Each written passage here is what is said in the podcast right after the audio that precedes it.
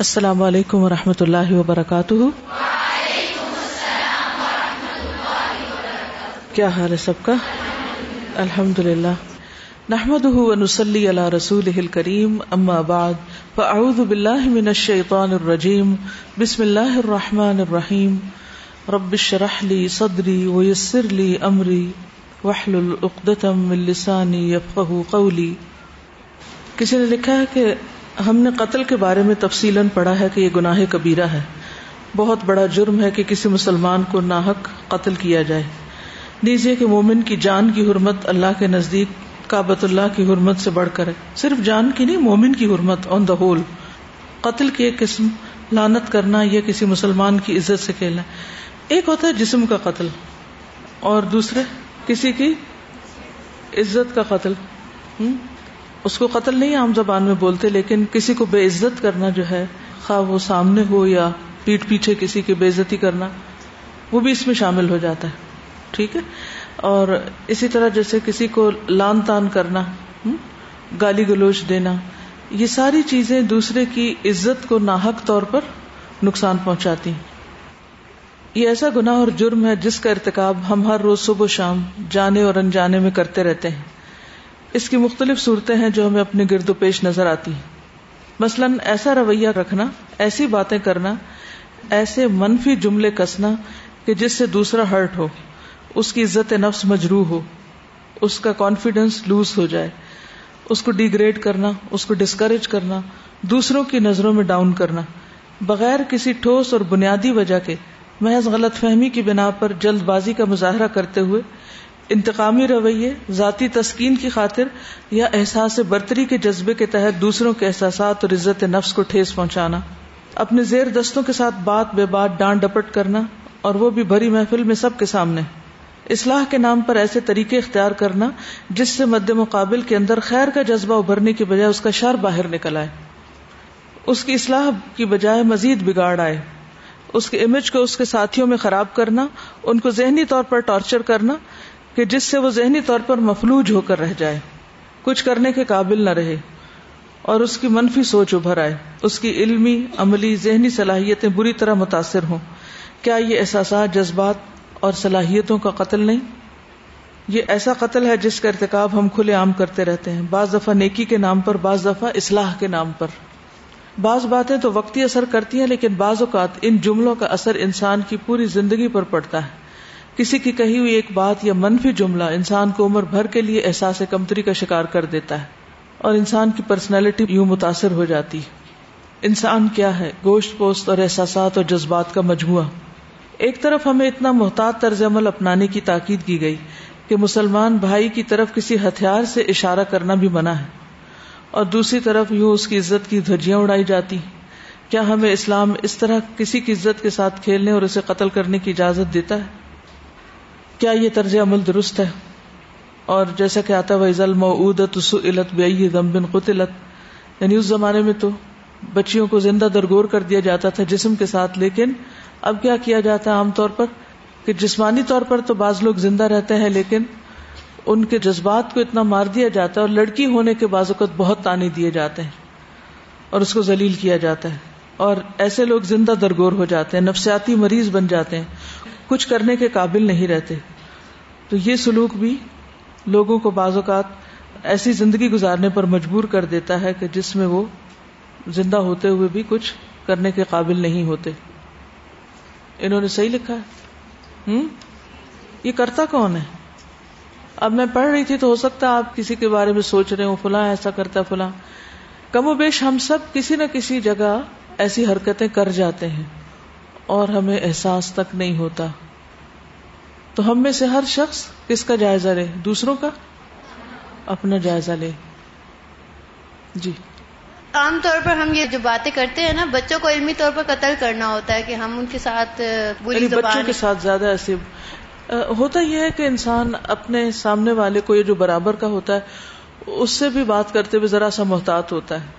کچھ لوگوں کو تو پرواہ نہیں ہوتی لیکن جو سینسیبل لوگ ہوتے ہیں وہ دھیان رکھتے ہیں۔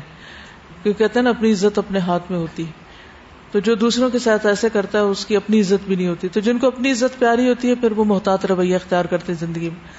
اور اسی طرح جو ہم سے بڑے ہوتے ہیں، ان کا احترام اور ان کی عزت تو ہم پر ویسے ہی واجب ہے۔ جیسے نبی صلی اللہ علیہ وسلم نے فرمایا لئی سمنا ملم یو عقر کبیرنا۔ وہ ہم میں سے نہیں، جو ہم میں سے بڑے کی عزت نہیں کرتا۔ لیکن عموماً شامت کس کی آتی؟ جو ہم سے چھوٹا ہوتا ہے، کسی بھی اعتبار سے۔ تو اس لیے ہم میں سے ہر شخص یہ سوچے کہ وہ اپنے سے چھوٹوں کے ساتھ کیسا رویہ اختیار کرتا ہے۔ یعنی اگر آپ کو ڈسپلن بھی کرنا ہے تو آپ سیریسلی بات کر لیں۔ لیکن آپ بدتمیزی اور بد اخلاقی کے ساتھ اور غیر ضروری باتیں تو نہ کریں۔ کہ چھوٹی سی بات اور اس کو بار بار دہرائے چلے جائیں اور بدتمیزی کا رویہ اختیار کر لیں۔ یہ تو کسی کو بھی زیب نہیں دیتا اور نہ اس کی اجازت ہے۔ کیا نبی صلی اللہ علیہ وسلم سے بڑھ کر کوئی اصلاح کرنے والا تھا؟ کیا آپ سے بڑھ کر کوئی معلم تھا؟ کوئی مربی تھا؟ لیکن کیا آپ نے لوگوں کی اصلاح کے لیے ایسا کوئی رویہ اختیار کیا؟ کیا خیال ہے؟ تو آپ سے جو چھوٹے بچے ہیں، چاہے بہن بھائی ہیں یا آپ معلم ہیں یا کچھ بھی ہیں، اور پھر اپنے ساتھیوں کے ساتھ کیسا رویہ ہونا چاہیے ہمارا؟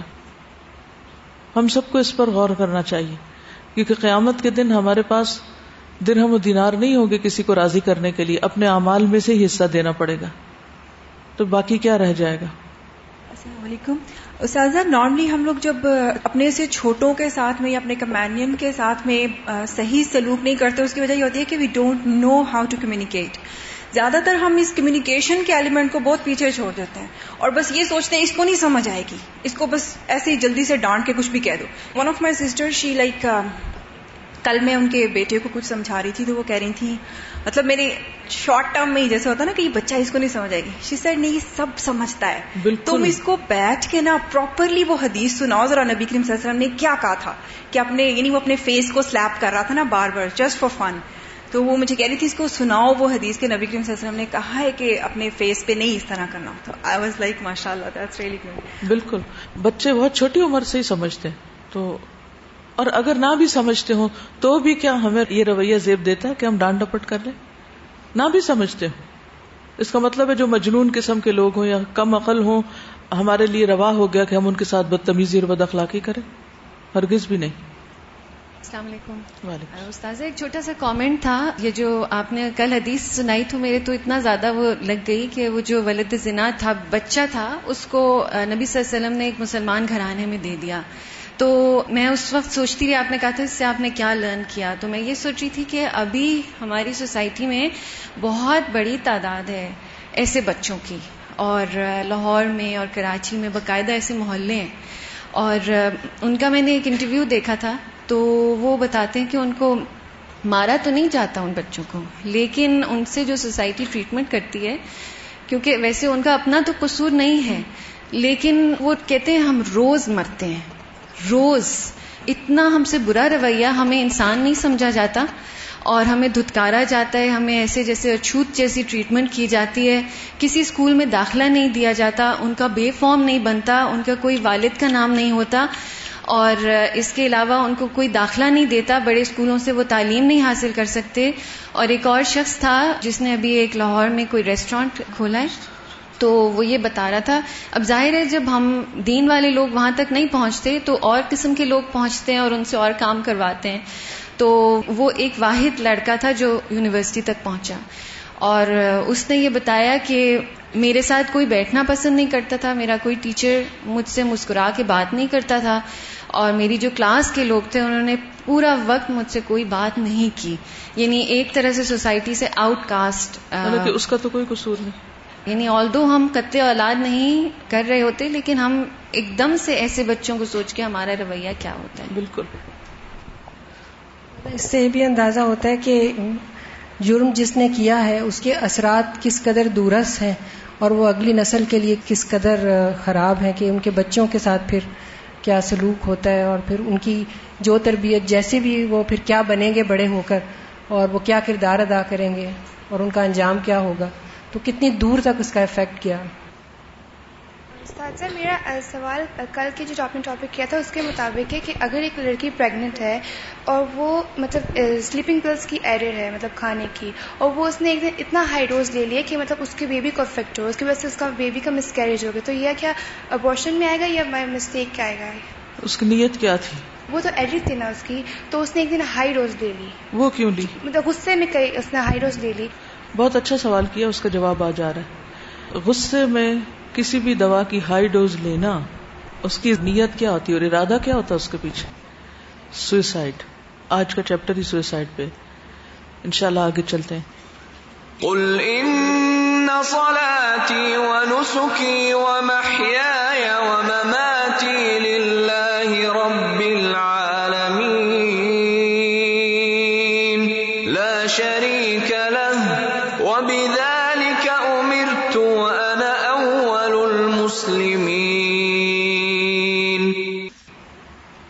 خودکشی، خود کو قتل کرنا۔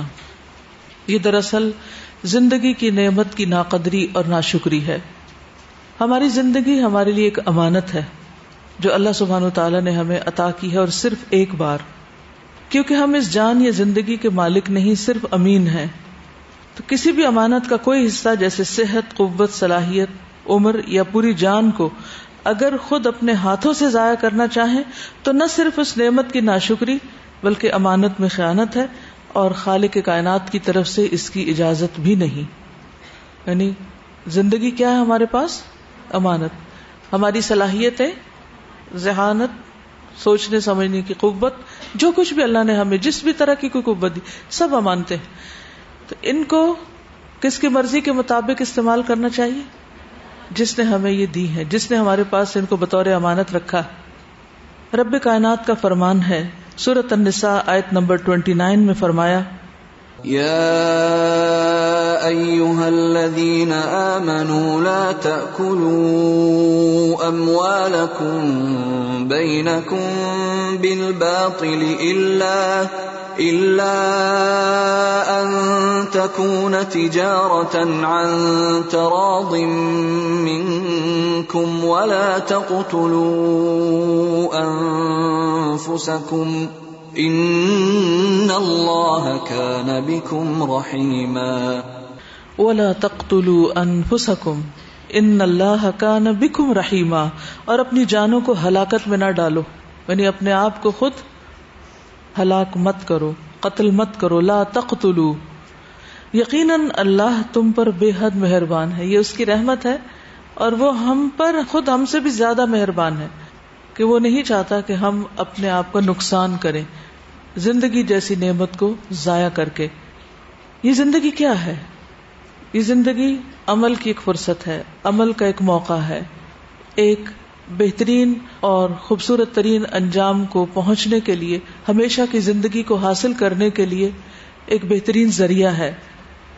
اور اس کی ایک مہلت یا مدت اللہ سبحان و تعالیٰ نے خود مقرر کر دی ہے، تاکہ ہم اس میں اچھے اچھے کام کریں اور پھر اللہ تعالیٰ کی رضامندی اور خوشنودی حاصل کر کے اس کا انعام اور اس کی رحمت یعنی جنت کو پا سکیں۔ قرآن مجید میں اللہ سبحان تعالیٰ فرماتے ہیں سورت الملک آیت نمبر دو میں۔ الذي خلق الموت والحياة ليبلوكم أيكم أحسن عملا وهو العزيز الغفور۔ وہ جس نے موت اور حیات کو زندگی کو اس لیے پیدا کیا کہ تمہیں آزمائے کہ تم میں سے اچھے کام کون کرتا ہے اور وہ غالب اور بخشنے والا ہے۔ تو گویا زندگی ہمیں کس لیے ملی؟ اچھے اچھے کام کرنے کے لیے۔ اور یہی ہم سب کا امتحان ہے۔ ہم سب کو اپنے اعمال پر نظر کرتے رہنا چاہیے، اپنا محاسبہ کرتے رہنا چاہیے، اپنے اوپر مراقبہ کرتے رہنا چاہیے کہ ہماری زندگی، ہمارا یہ وقت، ہمارے یہ دن اور لمحے کس کام میں گزر رہے ہیں۔ کیا اس میں جو اللہ تعالیٰ کو پسند ہے یا پھر جیسے بھی گزر گئے، بس گزار دو۔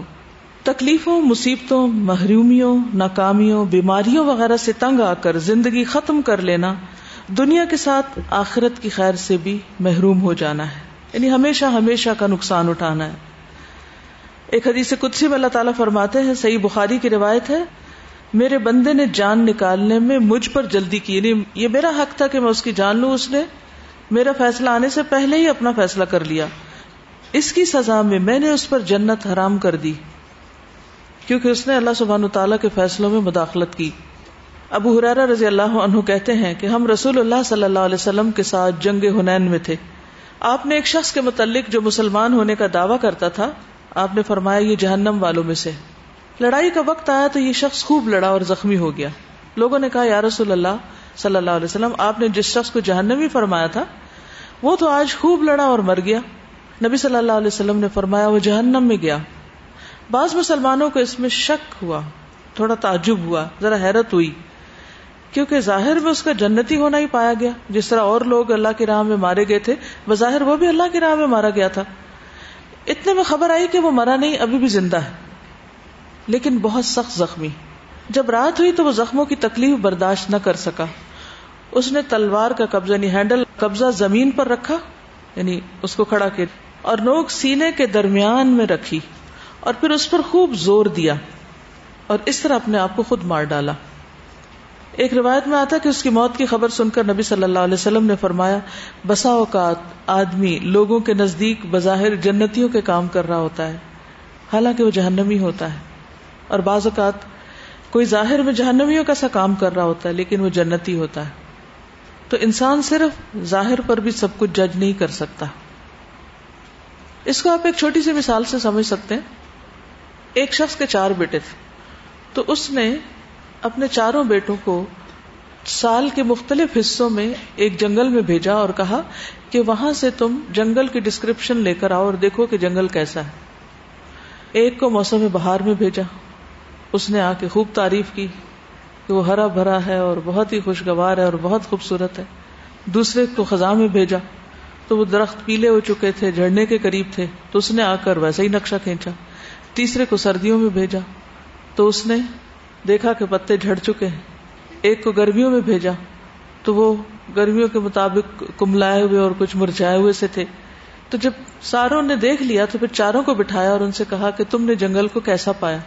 تو ہر ایک نے مختلف بات کی۔ اس کی وجہ کیا تھی؟ کیا انہوں نے جھوٹ بولا؟ انہوں نے بالکل سچ بولا، کیونکہ انہوں نے جو دیکھا وہی آ کر بتایا۔ اس سے کیا پتا چلتا ہے؟ یہاں اس کانٹیکس میں نبی صلی اللہ علیہ وسلم کی حدیث کے بظاہر ایک شخص جنتیوں کے کام کرتا نظر آتا ہے، لیکن وہ اہل جہنم میں سے ہوتا ہے۔ کیونکہ وہ چھپ کر کچھ ایسے غلط کام بھی کر رہا ہوتا ہے جو کسی کو نہیں پتا ہوتے۔ یا اس کے اندر اللہ سبحان و تعالیٰ کے بارے میں شک، یا آخرت کے بارے میں شک، یا اس کا ایمان ہی درست نہیں ہوتا، عقیدہ درست نہیں ہوتا۔ لیکن بظاہر عمل بڑے اچھے ہوتے ہیں۔ تو اسی لیے کسی کو بھی اس بات کی اجازت نہیں کہ کسی کو اس کی زندگی میں جنتی قرار دے یا مرنے کے بعد کہے کہ فلاں تو جنتی ہے اور وہ شہید ہے اور وہ تو سیدھا جنت میں گیا یہ فیصلہ کس کا ہے؟ اللہ سبحان و تعالیٰ کا۔ ہم فیصلہ نہیں کر سکتے یہ۔ تو اس لیے ہمیں ججمنٹل ہونے سے بچنا چاہیے۔ بعض اوقات آپ، ہو سکتا ہے کسی کو دیکھے کہ وہ جلدی جلدی کچھ کھا رہا ہے۔ اور آپ دور سے پاس سے گزرے اور دیکھا کہ وہ جلدی جلدی کھا رہا ہے اور آپ جاتے ہیں اور اس کے بارے میں بدگمانی کا شکار ہو جاتے ہیں کہ یہ شخص تو کوئی بہت بد تہذیب قسم کا شخص لگتا ہے۔ حالانکہ ہو سکتا ہے کہ اس کو کوئی شدید ایمرجنسی ہو اور وہ جلدی سے کچھ جو کھا رہا ہے اسے ختم کر کے فوراً کچھ اور کرنا چاہتا تو بعض اوقات لوگ بظاہر جو نظر آتے ہیں وہ حقیقت میں نہیں ہوتے۔ تو ہم میں سے ہر ایک کو صرف لوگوں کو خوش کرنے اور لوگوں کے سامنے اچھا بننے اور لوگوں کے سامنے بھرم قائم رکھنے کی فکر نہیں کرنی چاہیے۔ فکر اس بات کی ہونی چاہیے کہ ہمارا مقام اللہ سبحان و تعالیٰ کی نگاہ میں کیسا ہے۔ اور لوگوں کی اگر اچھائیاں دیکھیں تو اللہ کا شکر ادا کریں، ان کے بارے میں حسن زن رکھیں۔ اور اگر ان کی کوئی برائیاں دیکھیں تو اس کے بارے میں کوئی تعویل کر لیں اور اپنے گمان کو برا نہ ہونے دیں۔ کیونکہ بدترین چیز ہے کسی کے بارے میں برا گمان رکھنا۔ اور جب برا گمان رکھتے ہیں تو پھر اس کا نتیجہ کیا ہوتا ہے؟ ہمارا معاملہ خراب ہو جاتا ہے اس سے۔ اور اس سے کئی ایک اخلاقی برائیاں جنم لیتی۔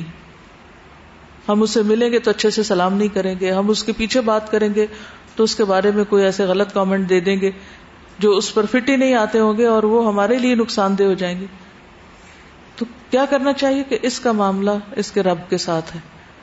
ہمارا فرض کیا ہے کہ اگر بظاہر برائی کرتے دیکھے کسی کو تو اس کو روکے نہیں انل منکر کرے لیکن پہلے اس کی سن لیں، اس سے پوچھے خیریت ہے کہ تم یہ کر کیوں رہے ہو؟ ایسا کیوں کر رہے ہو؟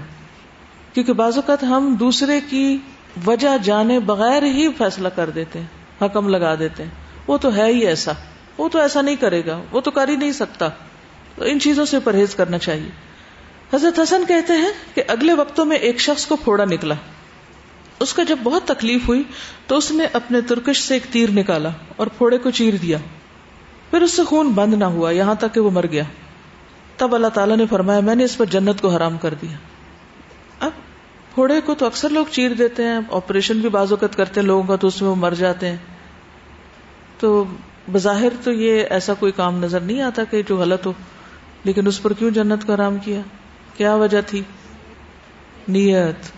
کہ اگر اس نے اس نیت سے کیا ہے کہ آر یا پار، یا ٹھیک ہو جائے یا مر جاؤں، بات ختم ہو تو اس وجہ سے اس کی نیت کی بنا پر اس کے لیے جنت حرام ہوئی۔ پھر حضرت حسن نے اپنا ہاتھ مسجد کی طرف بڑھایا یعنی مسجد نبی کی طرف، اور کہا، اللہ کی قسم، یہ حدیث مجھ سے جندب نے بیان کی ہے، جندب بن جنادہ۔ اس مسجد میں یعنی اسی مسجد میں میں نے یہ حدیث سنی ہے، جو انہوں نے رسول اللہ صلی اللہ علیہ وسلم سے سنی تھی۔ ایک اور حدیث میں ہے کہ اللہ کے رسول صلی اللہ علیہ وسلم نے اس جرم کے مرتکب ہونے والے کے بارے میں یہ وعید سنائی۔ صحیح بخاری میں آتا ہے، جس نے اپنے آپ کو پہاڑ سے گرا کے ہلاک کیا، پہاڑ کہہ لیں یا اونچی بلڈنگ کہہ لیں، وہ جہنم میں جائے گا۔ بعض لوگ مینار پاکستان میں یا اس طرح کی اونچی بلڈنگز پہ چڑھ کے عموماً سوئسائڈ کے اٹمپٹ کرتے ہیں۔ اور ہمیشہ اپنے آپ کو اسی طرح گراتا رہے گا یعنی نیچے پہنچے گا، اس کا جسم ٹوٹ پھوٹ جائے گا، جیسے پنجابی میں کہتا ہے نا، پھیتی پھیتی ہو جانا۔ کیونکہ جو اوپر سے گر کے اپنے آپ کو مارتے ہیں، ان کی تو ہڈیاں کرش ہو جاتی۔ اور بکھر جاتا ان کی کھوپڑی پھٹ جاتی بعض اوقات، اور ہر چیز بکھر جاتی۔ پھر وہ ٹھیک ہوگا، پھر اس کو اوپر چڑھایا جائے گا، پھر اسی طرح اس صدمے سے گزرے گا، پھر اوپر سے گرایا جائے گا۔ جہنم میں ہمیشہ اس کی یہی حالت رہے گی۔ جس نے زہر کھا کر اپنے آپ کو ہلاک کیا، کسی بھی قسم کا پوائزن خواہ وہ دوائیوں کی شکل میں ہو یا پوائزن کی کوئی قسم ہو۔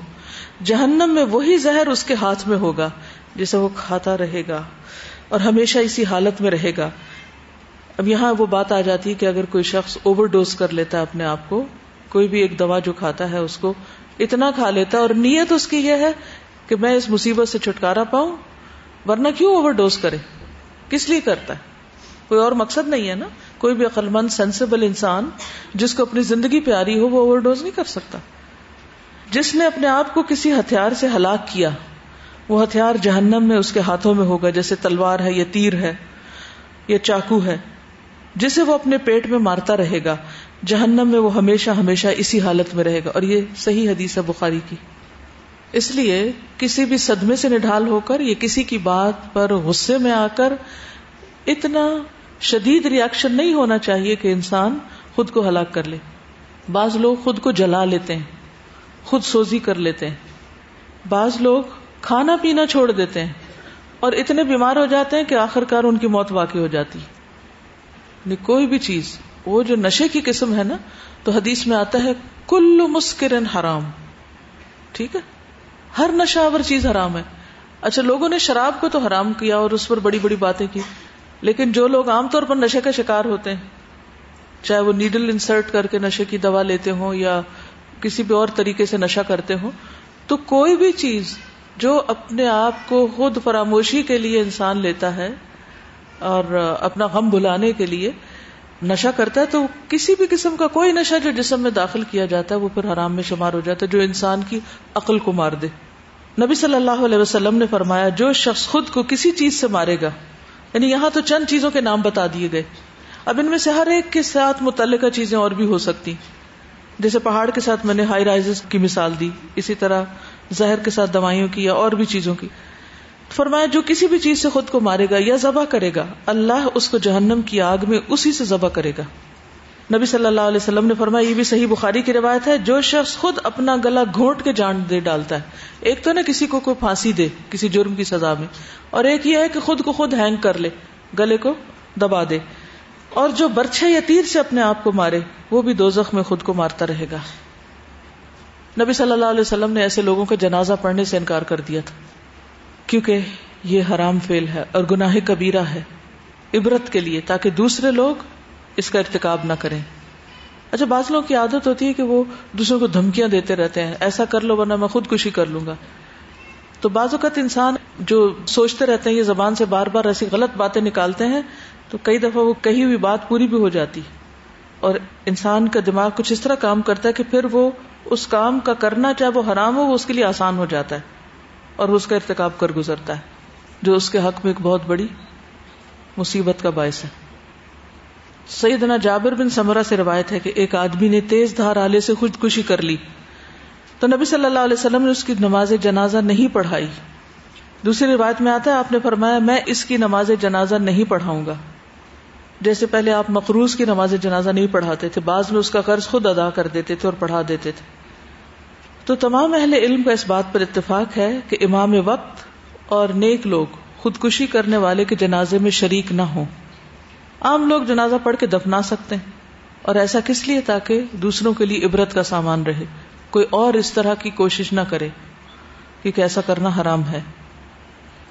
لیکن یہ یاد رکھیے کہ اس میں اللہ کی خاطر اپنی جان دینا اور میدان جنگ میں یا ڈکلیئرڈ وار میں خود کو اللہ کے راستے میں پیش کرنا، وہ پھر شہادت ہوتا ہے، وہ خودکشی نہیں ہوتی۔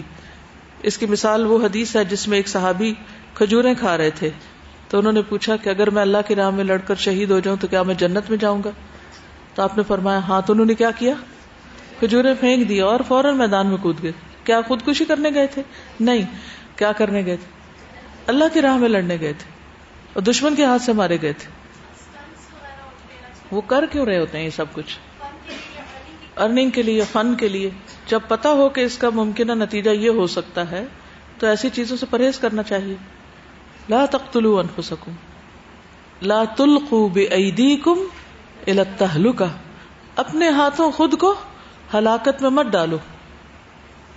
ایک اور قسم مرسی کلنگ کی ہے۔ مرسی کلنگ جس کو کہا جاتا ہے، جسے تحصیر الموت کہتے ہیں یا قطر الرحمہ کہتے ہیں عربی میں۔ کہ کسی پر رحمت کرتے ہوئے اس کو مار ڈالنا یا اس کی ریکویسٹ پر۔ یعنی مریض ڈاکٹر سے یہ کہے کہ تم بس میری جان ختم کر دو۔ میں نہیں جینا چاہتا۔ مجھے انجیکشن لگا دو تاکہ میں ختم ہو جاؤں۔ تو اس میں دونوں ملوث ہوں گے اگر وہ ایسا کر دے ڈاکٹر۔ ایک تو کہنے والا وہ دراصل کیا کر رہا ہے؟ خودکشی کر رہا ہے۔ اپنے ہاتھ سے نہیں، کسی کے ہاتھ سے خود کو مروا رہا ہے۔ اور دوسرے ڈاکٹر جو کلنگ کا مرتکب ہو رہا ہے۔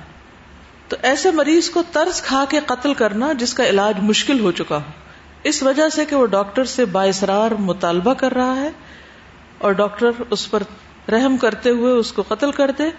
تو اس طرح کی موت کی دو قسمیں نمبر ایک، رحم کھا کر قتل کی کاروائی کرنا کہ ڈاکٹر کوئی بھی ایسا کام کرے، کوئی بھی ایسا ذریعہ اختیار کرے کہ جس کے نتیجے میں موت واقع ہو جائے تو یہ درست نہیں۔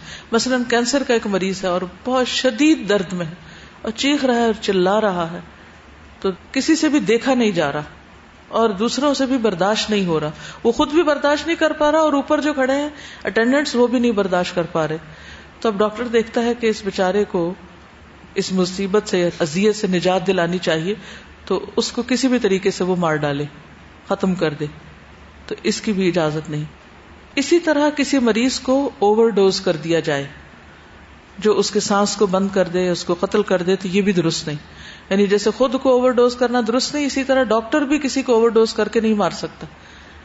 پھر اسی طرح کوئی اور کاروائی کرنا ہوں جس سے مریض خود موت کا شکار ہو جائے۔ یعنی ہاتھ پیچھے ڈاکٹر کا تھا یا کسی اور کا، لیکن مریض جو لگا جیسے تبھی موت مر گیا۔ مثلاً اس کا علاج روک دے۔ سمجھ آ رہی؟ علاج نہ کروانا۔ کیا کہہ کے؟ مایوس ہو کر۔ تو مایوسی کیا ہے؟ خود اپنا علاج نہ کروانا یا پھر گھر میں کسی کو ہارٹ اٹیک ہو گیا تو کیا بس اللہ کی مرضی تھی، اب ہو گیا تو تھوڑی دیر بعد خود ہی فیصلہ ہو جائے گا۔ زندگی ہے تو بچ جائے گا، نہیں تو مر جائے گا۔ تو کیا یہ جائز ہے؟ کیا کرنا چاہیے اس وقت؟ ڈاکٹر کو بلانا چاہیے لے جانا چاہیے یا نہیں؟ تو توبہ کرے۔ بہت کبیرہ گناہ کا ارتکاب اس نے کرنے کی کوشش کی، اللہ نے بچا لیا، لیکن اب بہت زیادہ توبہ کرے اور استغفار کرے۔ کیونکہ اس نے جو نیت کی تھی وہ بہت ہی نقصان دہ تھی۔ ان دونوں میں سے بڑا گنا کون سا ہے؟ یعنی اگر کسی نے کڈنیپ کر لیا اور لڑکی کو یہ پتا چلا کہ وہ میری عزت لوٹ لے گا، تو بہتر ہے میں اپنے آپ کو ختم کر دوں۔ تو دونوں میں سے بڑا گنا کون سا ہے؟ قتل پھر بڑا ہے۔ اور یہ بھی ہو سکتا ہے کہ اس کا صرف وہم ہو یا خوف ہو۔ بعض اوقات یہ مقاصد نہیں ہوتے، کچھ اور مقاصد بھی ہو سکتے ہیں۔ تو اسلام نے خودکشی کی تمام قسموں کو حرام قرار دیا ہے اور اس پر سخت وعید ہے۔ ڈاکٹر کا فرض کیا بنتا ہے کہ مریض کے دل میں صحت یابی کی امید پیدا کرے کہ آپ ٹھیک ہو جائیں گے۔ منفی باتیں نہ کرے کہ اب آپ کے جینے کے تو کوئی چانسز نہیں۔ اس کی غم خاری کرے، اس کو صبر دلائے۔ خود بھی اللہ پہ بھروسہ کرے اور بیماری کو ایمان کی نگاہ سے دیکھے کہ یہ بیماری مومن کے حق میں رحمت ہے کہ وہ بالکل پاک صاف ہو کر دھل کر اللہ کے حضور پہنچے گا۔ اس کے ایک ایک گناہ کی معافی کا ذریعہ ہے یہ، اس کے درجات کی بلندی کا ذریعہ ہے۔ مریض کا ڈاکٹر سے ایسے انجیکشن کا مطالبہ کرنا جو جلد موت دے دے اور اس کے ذریعے وہ اپنی تکلیف سے سکون پا لے، یہ بھی خودکشی میں آتا ہے۔ اور ڈاکٹر کے لیے قتل کا اقدام ہے۔ خواہ مریض نے اجازت دی ہو یا نہ دی ہو۔ بعض ڈاکٹر کیا کہتے ہیں، اگر آپ لکھ دیں تو وہ تو دنیا کے قانون کی نظر میں اپنے آپ کو سچا ثابت کرنا چاہتے ہیں۔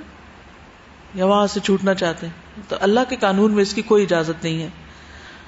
تو خواہ مریض لکھ دے، خواہ وہ اجازت دے دے، خواہ مریض کے لواحقین اجازت دے دے۔ مثلا کوئی قومے میں پڑا ہوا پانچ سال سے تو مریض کے لواحقین جو ہے وہ کہ ٹھیک ہے، آپ ختم کرنا چاہتے کر دیں، ہمارا اس سے کوئی تعلق نہیں۔ تو یہ کبیرہ گناہ ہے۔ خواہ مریض حالت نزا میں ہو، بعض لوگوں کی حالت نزا طویل ہو جاتی ہے۔ جان نکل نہیں رہی ہوتی۔ تو ایسی صورت میں بھی قتل نہیں کیا جا سکتا، اس پر بھی قصاص آئے گا۔ کیونکہ ابھی زندگی باقی ہے۔ تو ایسی صورت میں نہ فیڈنگ ٹیوب نکالنی چاہیے اور نہ ہی آکسیجن وغیرہ مجھے یاد ہے کہ کچھ عرصہ پہلے کسی نے مجھے فون کیا اور کہا کہ ان کی والدہ اسی طرح بیمار ہوئی اسٹروک ہوا ہاسپٹل میں لے گئے اور مشینیں وغیرہ لگا دی گئی اور ظاہر ہے کہ گھر والے بھی تھوڑے سے، ایک تو پیسے جا رہے ہوتے ہیں اور دوسرا مریض کی تیمارداری کرتے ہوئے تھک جاتے ہیں، اک جاتے ہیں۔ تو سمجھ نہیں آ رہی ہوتی کیونکہ مریض نہ زندوں میں نہ مردوں میں ہے۔ کیا کریں، کیا نہ کریں؟ انہوں نے مجھے فون کیا، ہم کیا کریں؟ میں نے کہا کہ آپ ہٹا نہیں سکتے ان مشینوں کو جب تک کہ مریض کی ڈیتھ نہ ہو جائے۔ اور پھر میں نے اسے پوچھا کہ کیا مریض سنتا ہے؟ رسپونڈ کرتا ہے؟ چاہے آنکھ کے اشارے سے۔ کہتے ہاں اتنا تو ہے۔ میں نے کہا، آپ ان کو فوراً قرآن سنائیں۔ آپ بچے ان کے پاس بیٹھ جائیں اور قرآن مجید سنانا شروع کریں۔ اور الحمد للہ جو جو انہوں نے قرآن سنایا، اور قرآن شفا ہے، اس پر ہمارا ایمان ہونا چاہیے۔ تو تو ان کی حالت بہتر ہونے لگی۔ مشینیں اتر گئی گھر آ گئی اور وہ خاتون اب تک زندہ ہے سوچیے اگر اس وقت میں کہہ دیتی کہ ہاں اگر آپ سمجھتے ہیں کہ اب بہت مجبوری ہوگی اور بہت ہی حال خراب ہے، تو اب تو کوئی بچنے کی امید نہیں۔ تو ایسے مشورے بھی بہت جلدی نہیں دینے چاہیے۔ کیونکہ عام طور پر جو سر ڈھانک لیتا ہے لوگ، اس سے پوچھنا شروع ہو جاتے ہیں کہ اب کیا کریں۔ تو مریض تو مجبوراً صبر کر رہا ہے، اوپر والوں کو بھی صبر کرنا چاہیے۔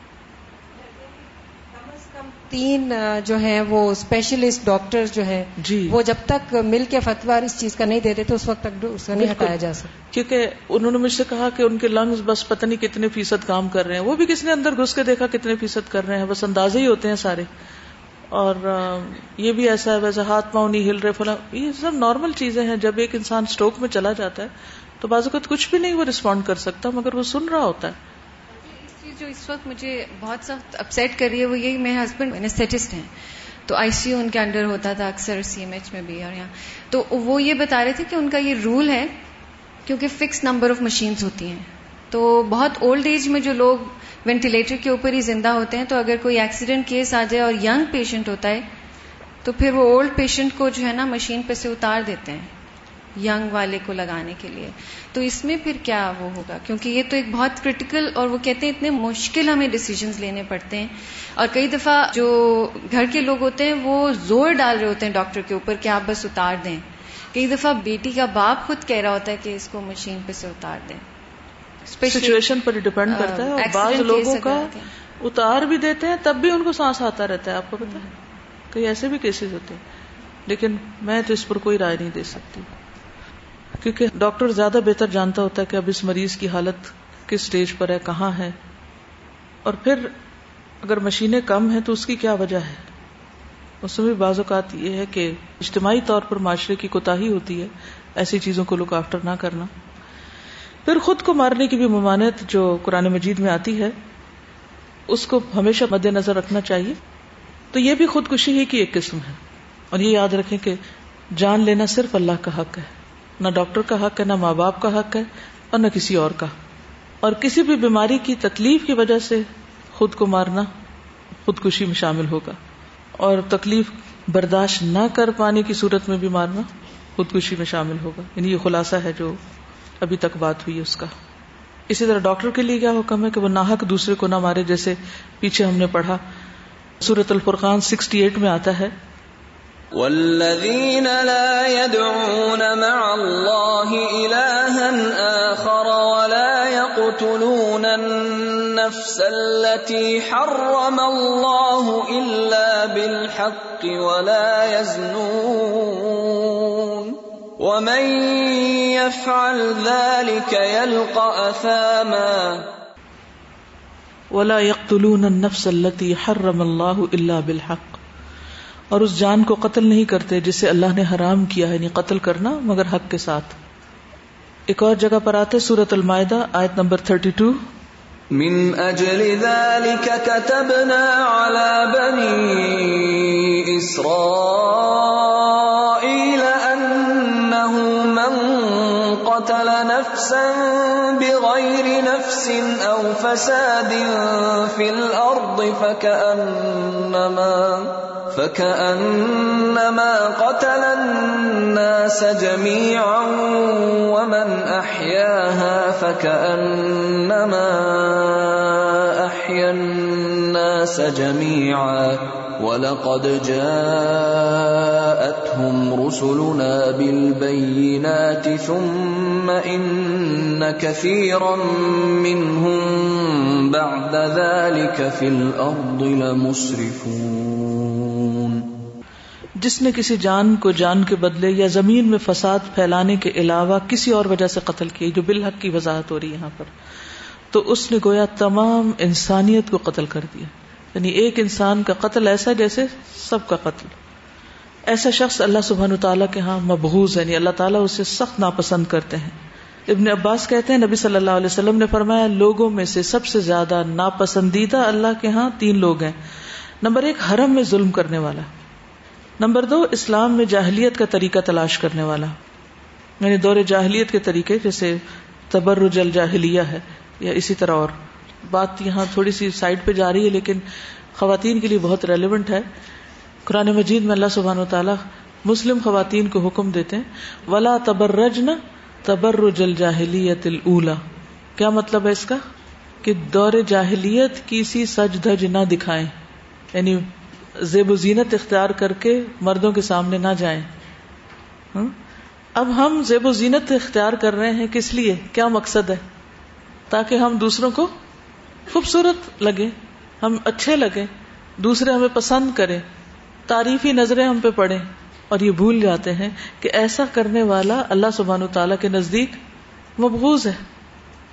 اسلام میں جاہلیت کا طریقہ تلاش کرنے والے، تو جاہلی دور کے جو بھی طور طریقے تھے اللہ سبحان تعالیٰ نے ان میں سے جو ناپسندیدہ تھے ان کو واضح طور پر قرآن و سنت میں بتا دیا۔ تیسرا، کسی شخص کا خون ناحق طلب کرنے والا، تاکہ اس کا خون بہائے یعنی بے وجہ کسی کو مارنے والے۔ چھوٹی موٹی بات پہ غصہ آ گیا یا کوئی اور ایسا، اور وہ اس کی جان کے دشمن ہو گئے بعض لوگ ہوتے ہیں نا کہ وہ دوسروں کے خواہ مخواہ میں جانی دشمن بن جاتے ہیں، ان کو تھریٹس دینے لگتے ہیں۔ اگر تم نے ایسا نہ کیا تو تمہارا بچہ اٹھا لوں گا، اس کو ٹھکانے لگا دوں گا، اس کو اغوا برائے تاوان اور اس کے نتیجے میں جو قتل ہوتے ہیں۔ یہ سب بھی ناحق قتل میں آتے ہیں۔ نبی صلی اللہ علیہ وسلم نے فرمایا، جہنم سے ایک گردن نکلے گی۔ وہ کہے گی، مجھے آج کے دن تین قسم کے لوگوں پہ مسلط کیا گیا۔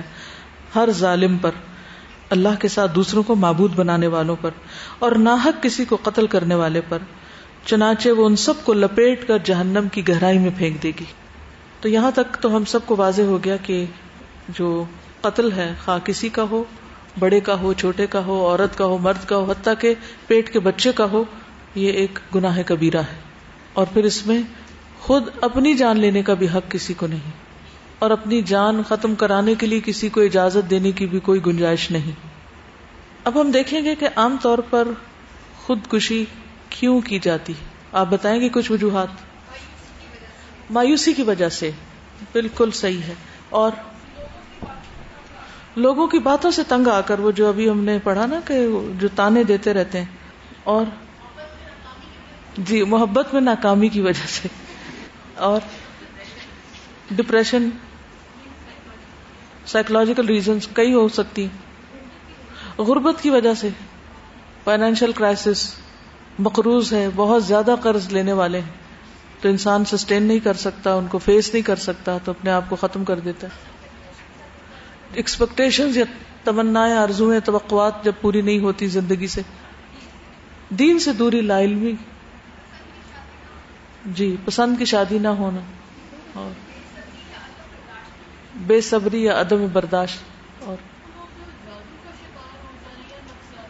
اگر ہوش میں، نہیں، اگر تو مستقل طور پر کسی بھی بات کا ہوش نہیں، ان کو پھر تو ٹھیک ہے۔ لیکن اگر ان کو ہوش ہے یعنی ایک طرح بالکل مجنون ہو گیا تو مجنون سے تو قلم اٹھا لیا گیا۔ یعنی بالکل پاگل ہے ایک شخص۔ لیکن اگر ایک شخص ویسے ہوش میں ہے لیکن اس کو بار بار خودکشی کے خیالات آ رہے ہیں تو اس کا علاج ہونا چاہیے نہ کہ اس کے رحم و کرم پہ اس کو چھوڑ دیا۔ پھر آخر میں فیصلہ تو اللہ تعالیٰ ہی کرتے ہیں کہ وہ جس وقت یہ ارتکاب کر رہا تھا کیا اس وقت وہ ہوش میں تھا؟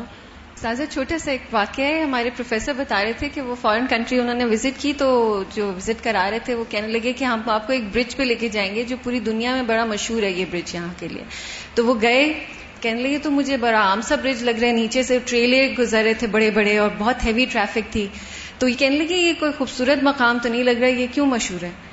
کہنے لگے کہ یہ ارد گرد یونیورسٹیز بہت زیادہ ہیں، تو یہ جو بھی اسٹوڈینٹس جن کے کم نمبر آتے ہیں نا، ان کا خودکشی کا ریٹ سب سے زیادہ اس برج سے ہے اور دنیا میں سب سے زیادہ خودکشیاں اس برج سے ہوتی ہیں جو لوگ اپنے کو پھینکتے ہیں اور بالکل، کیونکہ پڑھائی کا بھی بعض اوقات بہت زیادہ سٹریس ہوتا ہے لوگوں پر اور پھر بےزتی کا ڈر ہوتا ہے کہ اگر ماں باپ کی توقع پہ پورے نہ اترے تو پھر مشکل ہوگی۔ تو اس لیے پھر وہ اپنے آپ کو ختم کر دیتے ہیں۔ تو یاد رکھیے کہ زندگی سراسر آزمائش ہے۔ امتحان ہے۔ خیر و شر دونوں ہی امتحان ہے کسی چیز کا ملنا اور کسی چیز کا نہ ملنا بھی امتحان ہے۔ قرآن مجید میں اللہ تعالیٰ فرماتے سورت المبیا آیت نمبر تھرٹی فائیو كل نفس ذائقة الموت ونبلوكم بالشر والخير فتنة وإلينا ترجعون۔ اور ہم اچھے اور برے حالات میں ڈال کر تم سب کی آزمائشیں کر رہے ہیں۔ آخر کار تمہیں ہماری ہی طرف پلٹنا ہے۔ ان آزمائشوں پر مومن کے لیے اجر ہے کیونکہ وہ صبر کرتا ہے۔ تو ایمان کے بعد جتنے بڑے درجے کا کسی کا ایمان ہوگا، اتنی ہی بڑی اس پر آزمائش ہوگی۔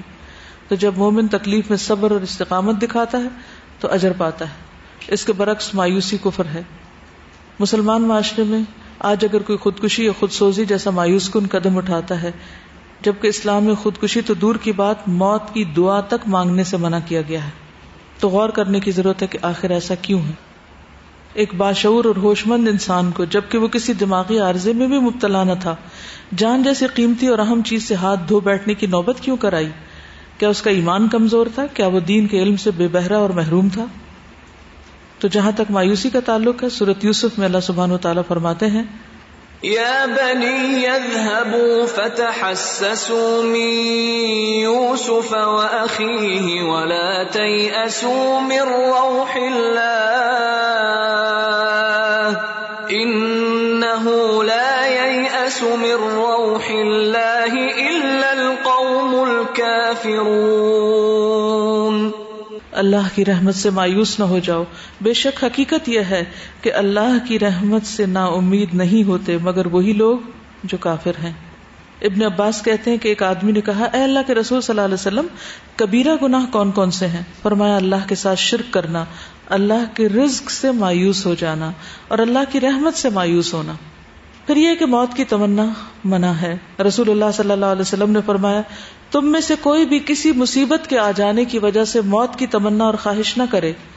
اگر ضرور اسے موت کی خواہش کرنا ہو یعنی حالات بہت ہی دگرگو ہو گئے ہوں، تو کہے کہ اے اللہ، جب تک میرے لیے زندگی بہتر ہو، مجھے زندہ رکھ۔ اور جب وفات میرے حق میں بہتر ہو، تو مجھے موت دے دے۔ اللہ احینی ماکانت الحیات خیر اللی و توفنی اذا کانت الوفات خیر اللی اصل بات یہ ہے کہ جب انسان کو دنیا میں آنے والی تکلیفوں اور آزمائشوں کے اجر کا یقین ہوتا ہے تو بڑی سے بڑی تکلیف آسان ہو جاتی۔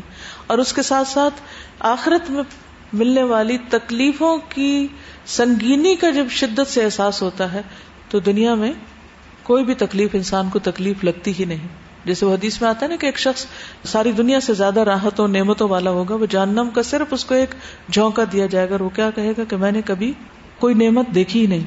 اور اسی طرح جس کو دنیا میں سب سے زیادہ تکلیفیں ہوں گی، اس کو جب جنت کی ایک جھلک دکھا دی جائے گی، کہے گا کہ یار اب میں نے تو کوئی تکلیف دیکھی ہی نہیں۔ تو یہ ہے ریشو دنیا اور آخرت کی تکلیفوں اور راحتوں کا۔ پچھلے دنوں ایک خاتون نے مجھے لکھا کہ میرے حالات بہت تنگ ہیں تو میں خودکشی کرنا چاہتی ہوں۔ پہلے تو میں اسے صبر وغیرہ کی تلقین کی، لیکن پھر اس کے دوبارہ یہ کہ میرے حالات بہت تنگ ہیں، میں خودکشی کرنے، میں نے کہا کہ خودکشی کرنے سے پہلے جہنم کا تذکرہ ایک دفعہ ضرور پڑھ لیں۔ اس لیے کئی واضح حدیث ہے کہ جو جان بوجھ کر خودکشی کرے گا، اس کا ٹھکانا جہنم ہے۔ کیونکہ بعض اوقات لوگوں کو بہت سیدھی بات بتانی پڑتی ہے، اور وہ دوسروں کو ایک تو بے وقوف بنا رہے ہوتے ہیں، دوسروں کے ساتھ کھیل رہے ہوتے ہیں، اور بعض اوقات ناروا قسم کے مطالبے ہوتے ہیں ان کے۔ عموماً جو خودکشی کی دھمکیاں دیتے رہتے ہیں، ان میں سے بہت سے لوگ کرتے کچھ بھی نہیں ہے لیکن یہ سب کچھ ان کے نامہ اعمال میں ضرور لکھ لیا جاتا ہے۔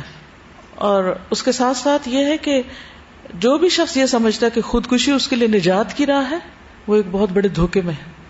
جس تکلیف سے بچنے کے لیے وہ خودکشی کر رہا ہے، اس کے بعد آنے والی تکلیف، خودکشی کے بعد کی تکلیف اس سے انفینٹ ٹائم زیادہ ہے، جس کا وہ تصور بھی نہیں کر سکتا۔ اور یہ تکلیف تو ختم ہو جائے گی کیونکہ ہر ایک نے مرنا ہے، کلو نب سے قتل موت اور جو آگے آ رہا ہے وہ تو ہمیشہ ہمیشہ کے لیے۔ تو انسان پھر یہ بات منہ سے نکالنے سے پہلے ان دونوں کا کمپیرزن کر لے کہ وہ کہاں کھڑا ہے۔ نبی صلی اللہ علیہ وسلم نے فرمایا، مومن مرد اور عورت پر جسمانی یا مالی یا اولاد کی طرف سے مستقل پریشانیاں آتی رہتی ہیں۔ یعنی جس کا بھی ایمان ہوگا وہ وَلَنَبْلُوَنَّكُمْ بِشَيْءٍ مِّنَ الْخَوْفِ وَالْجُوعِ وَنَقْصٍ مِّنَ الْأَمْوَالِ وَالْأَنفُسِ وَالثَّمَرَاتِ وَبَشِّرِ الصَّابِرِينَ الَّذِينَ إِذَا أَصَابَتْهُمْ مُصِيبَةٌ قَالُوا إِنَّا لِلَّهِ وَإِنَّا إِلَيْهِ رَاجِعُونَ. أُولَٰئِكَ عَلَيْهِمْ صَلَوَاتٌ مِّن رَّبِّهِمْ وَرَحْمَةٌ وَأُولَٰئِكَ هُمُ الْمُهْتَدُونَ تو نبی صلی اللہ علیہ وسلم نے فرمایا کہ مستقل پریشانیاں آتی یہاں تک کہ جب وہ اللہ سے ملتا ہے تو اس کا ایک بھی گنا باقی نہیں ہوتا۔ پوری طرح وہ پاک صاف ہو چکا ہوتا ہے۔ نبی صلی اللہ علیہ وسلم نے فرمایا، مسلمان جب بھی کسی پریشانی، بیماری، رنج و ملال، تکلیف اور غم میں مبتلا ہوتا ہے، یہاں تک کہ اگر اسے کوئی کانٹا بھی چپ جاتا ہے، تو اللہ تعالیٰ اس کے گناہوں کا کفارہ بنا دیتا ہے، اس تکلیف کو۔ لیکن یہ ہے کہ خودکشی کے بارے میں صرف جان لینا کافی نہیں، ہمیں دوسروں میں بھی اویئرنیس کریٹ کرنی چاہیے اور اس کے انسداد کی بھی کوششیں کرنی چاہیے، انفرادی سطح پر بھی اور اجتماعی سطح پر بھی۔ لوگوں کے اندر صرف دین کا علم یا اویئرنیس ہی کریٹ نہیں کریں، بلکہ اس کے ساتھ ساتھ ان کے اندر اللہ سبحان و تعالی سے مضبوط تعلق اور اس پر توکل، یقین، اعتماد انابت خشیت، معرفت، یہ سب کچھ بھی ان کو سکھائیں، خود اپنے ساتھ ساتھ۔ کیونکہ جس انسان کا اللہ پر بھروسہ ہو جاتا ہے، جیسے یعقوب علیہ السلام، تو سخت سے سخت آزمائش میں بھی صرف خود نہیں بلکہ دوسروں کو بھی تلقین کر رہے ہوتے ہیں کہ لا تیاسو میں روح اللہ اللہ کی رحمت سے مایوس نہ ہو نہ امید نہ ہو۔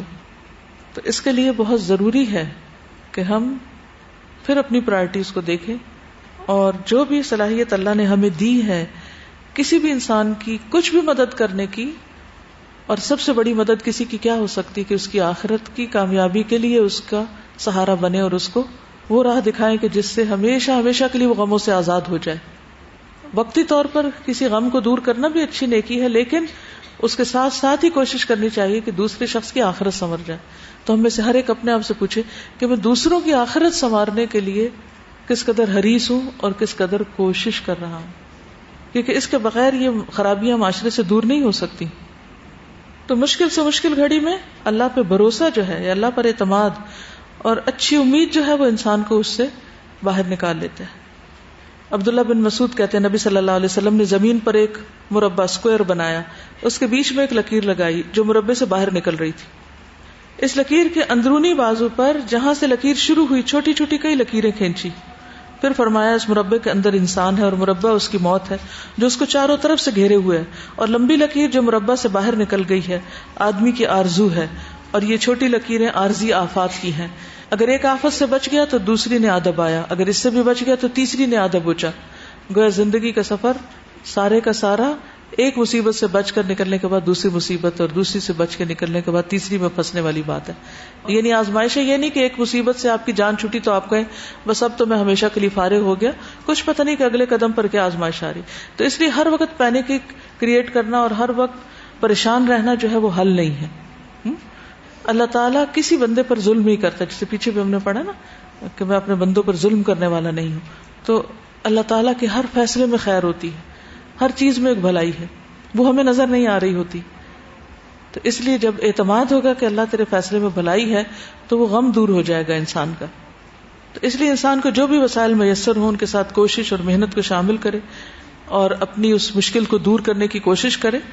بیماری ہے تو علاج کرائے، اگر کوئی اور رسک کی کمی ہے تو اور بھاگ دوڑ کرے۔ اور پھر خلوص دل سے اللہ تعالیٰ کی مدد طلب کرے، کیونکہ دعائیں جو ہے وہ تقدیر کو بدل دیتی ہیں۔ اور پھر اس کے ساتھ ساتھ یہ ہے کہ لوگوں کے اندر اویئرنیس کریٹ کریں اور آخرت کے نقصان سے بچنے کی فکر ان کے اندر ڈالیں۔ جیسے سورت الاثر میں آتا ہے۔ بسم اللہ الرحمن الرحیم۔ والعصر ان الانسان لفی خسر الا الذين امنوا وعملوا الصالحات وتواصوا بالحق وتواصوا بالصبر قسم ہے زمانے کی انسان خسارے میں ہے، یقیناً انسان خسارے میں ہے، نقصان میں ہے۔ اللہ سبحانہ و تعالیٰ قسم کھا کے بعد بیان فرما رہے سوائے ان لوگوں کے جو ایمان لائے، جنہوں نے اچھے عمل کیے، ایک دوسرے کو حق کی تلقین کی اور ایک دوسرے کو صبر کی تلقین کی۔ تو نقصان سے بچا نہیں جا سکتا جب تک کہ یہ چار کام نہ کرے جائیں۔ تو حل یہی ہے کہ ہم قرآن کو مضبوطی سے پکڑے اور اس پر عمل کریں۔ اب کوئی سوال ہو یا کوئی بات ہو تو آپ کر سکتے میرا وہ سوال خودکشی کے بارے میں تھا کہ کبھی کبھی اسٹوڈینٹس ہی ہوتے ہیں کہ مطلب ان کے پیرنٹس کہتے ہیں کہ آپ انجینئرنگ کی فیلڈ میں جائیں اور جبکہ وہ ڈاکٹر کی فیلڈ میں جاتے ہیں، اسی وجہ سے بھی وہ کبھی کبھی اپنا مطلب خودکشی کرتے ہیں۔ جی ہاں بعض اوقات یہ بھی ہوتا ہے کہ ہماری مرضی کے خلاف کوئی ہمیں مجبور کر رہا ہوتا ہے کچھ کام کرنے پر، تو ہم اس کا حل یہ سمجھتے ہیں کہ ٹھیک ہے، پھر ہم اپنے آپ کو ختم کر لیتے ہیں۔ تو کیا اس سے معاملہ حل ہو جاتا ہے؟ مسئلہ حل ہو جاتا ہے۔ کوئی سوچے کیا خودکشی مسائل کا حل ہے؟ یا تو یہ نا خودکشی کر کے اس سے بہتر زندگی ملنے والی ہو یا خواہشات اور تمنا پوری ہونے والی ہو، پھر تو کر لے انسان۔ لیکن جب اس میں سے کچھ بھی نہیں ملنا، خسارے خسارا اسفل سافلین میں جا پڑا تو پھر کیا رہا؟ سو ڈپریسنگ کہ اس دن میں اخبار دیکھ رہی تھی اور روزانہ ہی شاید ایسا ہوتا ہوگا، ڈر کے ہمارے دیکھتے ہی نہیں، کہ گیارہ خبریں اس میں تھیں کہ میاں بیوی کی لڑائی ہوئی اور ماں نے جو تھا وہ تین بچوں کے ساتھ جا کے خودکشی کر لی۔ پانی میں کود گئی یا انہیں بچوں کو دو کو زہر دے دیا پھر خود بھی زہر کھا کے مر گئی اور یا باپ جو ہے اس نے ایسا کیا کہ دونوں بچوں کو بھی زہر دے دیا اور بیوی کو بھی زہر دے دیا اور خود بھی اور روزانہ اخبار اس سے بھرا ہوا ہوتا ہے۔ جہالت کی وجہ سے۔ شہروں میں بھی گاؤں جی۔ میں تو آتے ہی خیر شہروں کے آپس میں لڑائی اور جا کے فوراً تینوں بچوں کو بھی مارا خود بھی خودکشی کر لی۔ پیمفلٹ بھی بنانا چاہیے تاکہ عام اویئرنیس بھی کریٹ کی جائے۔ اس میں جو شیطان کے وسوسے یا شیطان کی وجہ سے بھی تو اکثر ایسے کر جاتے یہ رمضان میں، آخری عشرے میں میں اتکاف میں تھی تو ایک لڑکی تو اس نے قرآن پڑھا ہوا تھا استاذہ اور اس نے آگ لگا دی خود کو اور آخری وقت تک وہ یہی بولتی رہی ہے کہ مجھے کچھ نہیں ہوگا، میں ٹھیک تھی اور مجھے سمجھ ہی نہیں آئی کہ میں نے کیا کیا۔ تو یہ تو پھر اللہ ہی فیصلہ کرے گا نا کہ اس کا دماغ کتنا حاضر تھا، وہ جنون میں تھی یا کیا مسئلہ تھا۔ ہم تو کچھ نہیں کہہ سکتے۔ لیکن جو طریقہ تھا بظاہر ہم تو یہ کہہ سکتے کہ طریقہ ٹھیک نہیں تھا۔ ایک یاد رکھیے، قرآن پڑھنے کے بعد یہ مت سوچیے کہ وہ ہر وقت حاضر ہے آپ کے پاس۔ اگر آپ پڑھنا چھوڑ دیں گے تو وہ اس طرح آپ سے دور چلا جائے گا جیسے اونٹ رسی توڑا کے بھاگ جاتا ہے، گم ہو جائے گا۔ تو ایک دفعہ پڑھنا کافی نہیں۔ زندگی بھر اس کو تھامے رکھے اور یہ دعا مانگتے رہے رب بنا لا تزغ قلوبنا بعد اس هديتنا وهب لنا من لدنك رحمه ایک دفعہ ہدایت پہ آنے کے بعد ضروری نہیں کہ ہم اس پہ جمے رہے جب تک اللہ کی رحمت شامل حال نہ ہو۔ تو کسی وقت بھی ہم اللہ سبحان و تعالیٰ سے بے نیاز نہیں ہو سکتے۔ تو کبھی بھی اپنے آپ کو یہ مت سمجھے کہ ہم بہت نیک ہو گئے اور اب تو ہم کسی گناہ کا ارتکاب نہیں کریں۔ پوری زندگی ڈرتے رہیں۔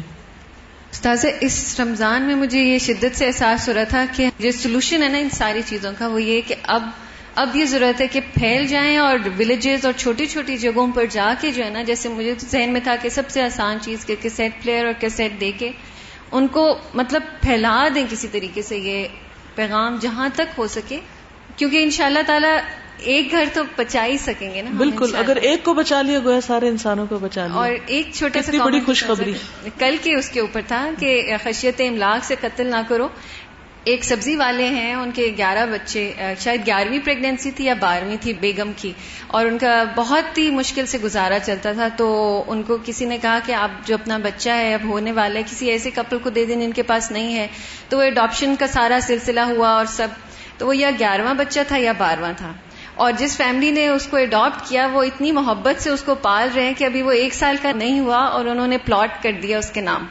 اور میں یہ سوچ رہی تھی کہ یہ وہ بچہ ہے جس کے بارے میں وہ ماں باپ کہہ رہے تھے کہاں سے کھائے گا اور اتنے استاذہ میں دیکھتی ہوں کہ وہ والد جو ہے نا، وہ لے کے اس کو پھیر رہے ہوتے ہیں اور اس کو ڈھیر کھلونے اور ہر چیز مطلب بہت محبت سے اور تربیت اور ہر چیز۔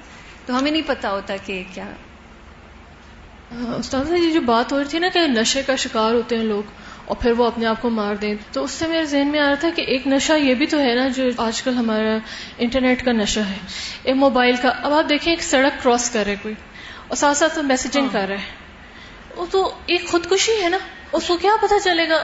اس کے علاوہ اگر اپنے بچوں کو بھی میں دیکھوں یا کسی کے بھی جو ویڈیو گیمز کھیل رہے ہوتے ہیں ان کی ججمنٹ کتنی امپیئر ہو جاتی ہے۔ جب ان کی سینس آف ججمنٹ جو اللہ نے ان کو دیے، جب وہی ٹھیک نہیں رہی، تو اس سے وہ اگر اس طرح کا کوئی غلط فیصلہ کر لیتے ہیں کہ گیم کھیلتے کھیلتے ان کو مارکس اپنے پتہ چلتے ہیں گریڈ یا وہ ایک دو سال پہلے کی بات ہے میری بیٹی مجھے بتائی تھی کہ اتنا لائک بچا تھا، لیکن پتہ کسی ایک پیپر میں اس کے مارکس آئے تھے جسٹ شارٹ ہم سب اپنے آپ کو شوٹ کر لیا۔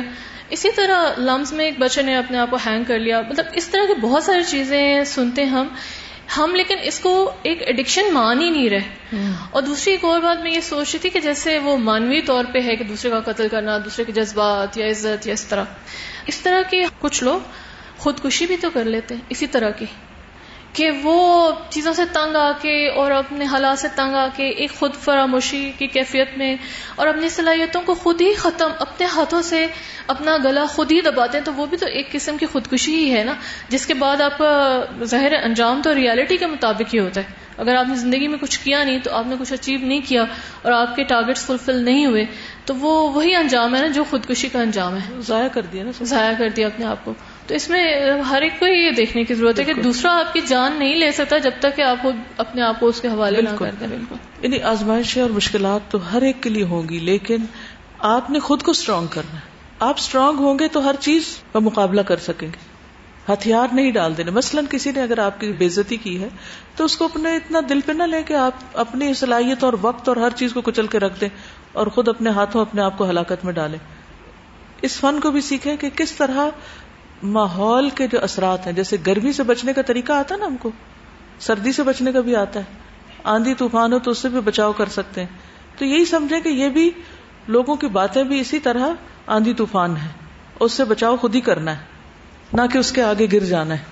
بعض اوقات آپ نے دیکھو کہ بڑے بڑے مضبوط تنے والے درخت گر جاتے ہیں۔ بس یہ ہے کہ ہم بعض اوقات یہ کہتے ہیں کہ دوسرے یہ کر رہے ہیں۔ میں ہمیشہ یہ سوچتی ہوں کہ ٹھیک ہے میڈیا یہ کر رہا ہے یا کوئی بھی کچھ کر رہا ہے۔ میں کیا کر رہی ہوں؟ کیا میں نے حق ادا کیا ہے کہ میں بھی کوئی طریقہ کروں؟ ان کے پاس یہ طاقت کہاں سے آئی؟ کچھ کر کے ہی آئی ہے نا؟ میرے پاس کیوں نہیں ہے وہ طاقت؟ کیونکہ میں نے وہ کچھ کیا نہیں ہے۔ تو مجھے اللہ نے جو صلاحیتیں دی ہیں، اس کے مطابق مجھے بھی کچھ کر کے آگے بڑھنا ہے اور اس ظلم کو ختم کرنا ہے۔ اگر شر پھیل رہا ہے تو خیر پھیلانے کے بھی بہت سے مواقع ہیں۔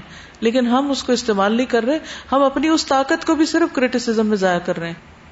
آپ نے ایک دفعہ بتایا تھا نا کہ رویے جو ابھی آپ نے بات کی سب سے زیادہ خودکشی کی جو ریزن ہے وہ یہی کہ ہم تنگ آ جاتے ہیں۔ اور آپ نے بتایا تھا کہ رویے جو ہیں وہ ہوا کی طرح ہوتے ہیں۔ جیسے ٹھنڈی ہوائیں آتی ہیں تو دل کو اندر تک ٹھنڈا کر دیتی ہیں۔ اور جب گرم ہوا آتی ہے تو اندر تک جھلسا کے رکھ دیتی ہے۔ لیکن یہ ہوا کے جھونکے آتے ہیں اور چلے جاتے ہیں ختم ہو جاتے ہیں۔ واقعی کسی بھی انسان کا رویہ ہمیشہ ایک جیسا نہیں رہتا۔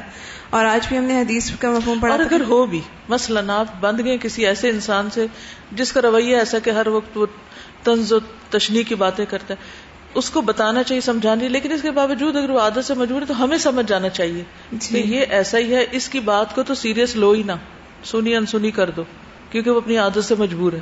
اپنے آپ کو ہلاکت میں مت ڈالیں۔ جی سارا دن اسی پہ سوچ سوچ کے کڑ کڑ کے اپنے آپ کو ختم کر ڈالیں۔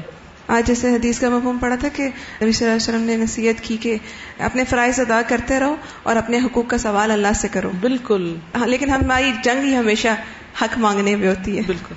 کچھ سوال تھے کہ خودکشی کرنے والے کے لیے کیا مغفرت کی دعا کی جا سکتی ہے؟ خودکشی کرنے والے کے لیے بخشش کی دعا کی جا سکتی ہے۔ جیسے کہ حدیث میں آتا کہ رسول اللہ صلی اللہ علیہ وسلم نے لوگوں سے فرمایا تم فلاں شخص کی نماز جنازہ پڑھ لو اور خود نہ پڑھائی۔ خود کیوں نہیں پڑھائی تھی؟ خود کیوں نہیں پڑھائی تھی؟ عبرت کے لیے۔ جب کوئی انسان خودکشی کر لیتا تو لوگ کہتے ہیں اس کی قسمت میں لکھی جا چکی ہوتی۔ تقدیر کے مسئلے پر تو اس وقت بات نہیں ہوگی۔ اللہ سبحان و تعالیٰ کا علم ہے یہ، اور ہمیں نہیں معلوم کہ وہ کیا ہے۔ وہ اللہ کا راز ہے تقدیر۔ اللہ تعالیٰ اپنے ارادے سے جو چاہتا ہے کرتا ہے اور اللہ ظالم نہیں اپنے بندوں پر۔ لیکن ہمیں نہیں کسی کے بھی مستقبل کا پتا اور اللہ نے ہم کو چوائس دی ہے اس لیے ہر شخص کو محتاط زندگی بسر کرنی چاہیے اور اللہ سے دعا کرنی چاہیے۔ کیا سائنسدان کچھ کرتے ہوئے مر جائیں تو وہ بھی خودکشی ہے؟ کچھ سائنسدانوں نے ایک زہر کا ٹیسٹ بتانے کے لیے ٹیسٹ کیا اور وہ فوت ہو گیا۔ تو اس کو تو شاید پتا نہ ہو کہ اس سے مر بھی جاؤں گا تو اس نے تجربہ کیا ہوگا۔ دیکھیے کہ خودکشی نیت کے ساتھ ہوتی ہے۔ اگر کوئی حادثہ ہو گیا اور مثلاً ایک شخص جا رہا ہے گاڑی میں اور اس کا ارادہ نہیں ہے کوئی کسی کو اپنے آپ کو مارنے کا، لیکن کسی نے آ کے اس کو ہٹ کر دیا یا اس نے کسی کو کر دیا کسی بھی وجہ سے، تو پھر ایسے واقعات میں ڈپینڈ کرتا ہے کہ نیت کیا تھی اس کی۔ ہمارے گاؤں میں دو بھائیوں کی آپس میں لڑائی ہوئی، بڑے بھائی نے چھوٹے بھائی کو قتل کر دیا۔ اس کے بعد چار ماہ بعد اس نے خود کو پھانسی دے کر خودکشی کر لی اور کہا کہ میں دنیا کی نظروں کا سامنا نہیں کر سکتا۔ میرے پاس خود کو مارنے کے علاوہ کوئی حل نہیں۔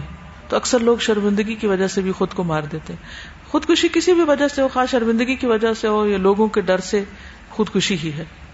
اوکے سبحان اللہ اشد اللہ اللہ الا انت استغفرک و اتوب اطوب السلام علیکم و رحمۃ اللہ وبرکاتہ